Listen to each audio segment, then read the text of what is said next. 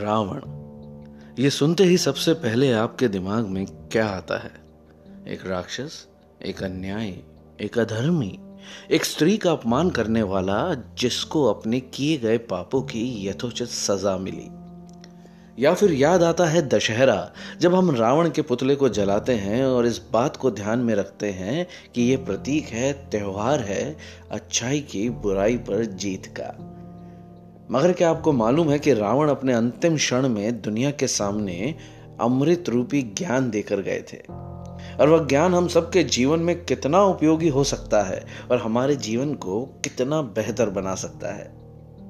हो सकता है आप में से कुछ को यह बात पता हो, लेकिन क्या यह भी पता है कि वह ज्ञान था क्या? आइए आज के इस एपिसोड में हम ये बात जानेंगे। नमस्कार, मैं हूँ लव दिलीप ग्रोवर और आप सुन रहे हैं द थॉट डिज़ाइनर एक स्वच्छ सोच, एक स्वस्थ सोच के साथ। और हम बात कर रहे हैं रावण की। रावण, दशानन, हालाँकि एक ब्राह्मण, प्रतापी राजा, अत्यंत बुद्धिमान और सुशिक्षित थे, परंतु भगवान राम द्वारा अपने अधर्म के कार्यों के कारण दंडित किए गए। भगवान राम रावण के ज्ञान से बहुत प्रभावित थे और उनका इस बात को लेकर काफ़ी सम्मान करते थे। यही कारण है कि उन्हें हराने के बाद भगवान राम ने रावण की प्रशंसा की और मृत्यु शैया पर विराजमान रावण का आशीर्वाद पाने के लिए भाई लक्ष्मण को सलाह दी। भगवान राम ने अपने भाई लक्ष्मण को उनके पास जाने और दुनिया के बारे में कुछ जानने के लिए कहा। जिससे रावण जैसे विद्वान ब्राह्मण के अलावा कोई दूसरा व्यक्ति कभी नहीं सिखा सकता था। लक्ष्मण ने अपने बड़े भाई के आदेश का पालन किया और रावण के सिर के पास खड़े हो गए, लेकिन रावण ने कुछ नहीं कहा और लक्ष्मण राम के पास लौट आए। राम ने तब लक्ष्मण से कहा कि जब भी कोई व्यक्ति किसी से कुछ सीखना चाहता है तो आपको उसके सिर के पास नहीं, बल्कि उसके पैरों के पास खड़े होना चाहिए। लक्ष्मण फिर रावण के पास गए और इस बार वह उनके पैरों के पास खड़े हो गए। रावण ने लक्ष्मण को अपने पैरों के पास खड़े देखकर उन्हें तीन मुख्य रहस्य बताए, जो किसी के जीवन को भी सफल बना सकते हैं।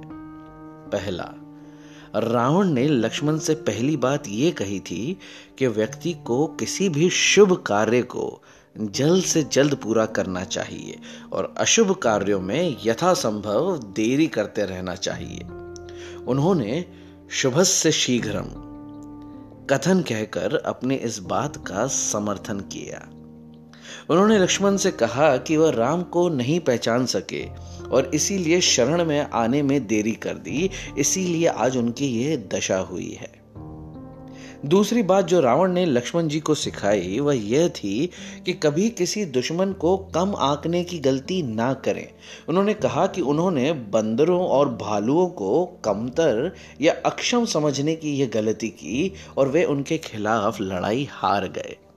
उन्होंने कहा जब उन्होंने भगवान ब्रह्मा से उन्हें अमर बनाने के लिए कहा तो उन्होंने कहा, यानी कि ब्रह्मा जी ने कहा कि बंदरों और इंसानों के अलावा कोई और उन्हें नहीं मार सकता।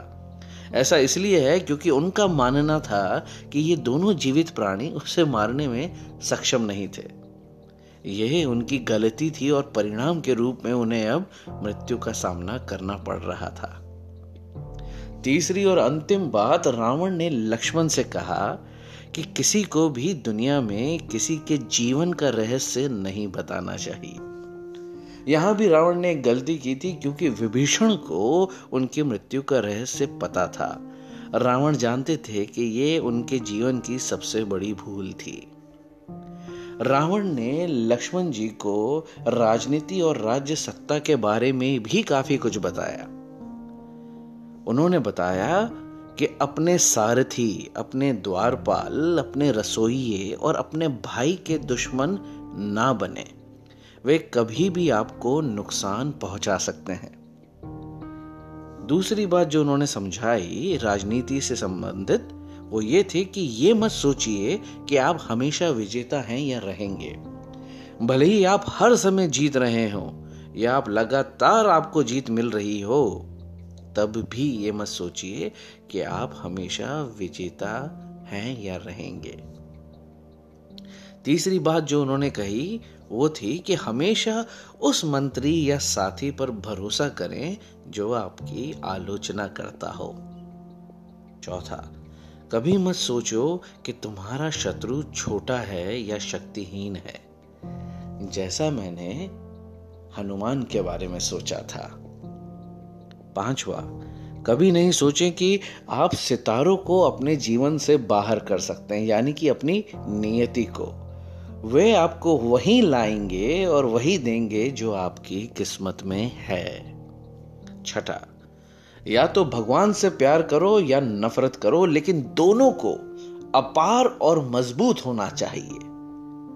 या तो प्यार, अपार प्यार करो, अगर नफरत करनी है तो अपार नफरत करो। सातवा वास्तव में वही राजा महान बन सकता है और उसी की कीर्ति चारों ओर फैल सकती है, जो लालच को अपने मस्तिष्क में उठने से पहले ही दबा दे। और आठवां एक राजा को बिना कोई देरी किए और बिना कोई अवसर गवाए दूसरों को भला करने के लिए सदैव तत्पर रहना चाहिए। राजनीति और जीवन से जुड़े इस अमूल्य ज्ञान को लक्ष्मण को प्रदान करने के बाद रावण ने अंतिम सांस में राम का नाम लेते हुए अपनी देह को त्याग दिया। आशा करता हूँ आज की ये बात आप सबको पसंद आई होगी। अगर पसंद आई है तो इसे अपनों के साथ साझा करें। उन तक पहुंचाएँ। और मुझे और मेरे प्रयासों को प्रोत्साहित करने के लिए मेरे पॉडकास्ट और यूट्यूब और इंस्टाग्राम पर मेरे अकाउंट्स को सब्सक्राइब करें। और हम सब के अंदर अहंकार वाले रावण का नाश हो और संस्कार वाले राम का उदय, इन्हीं शुभकामनाओं के साथ जल्द मिलेंगे। धन्यवाद।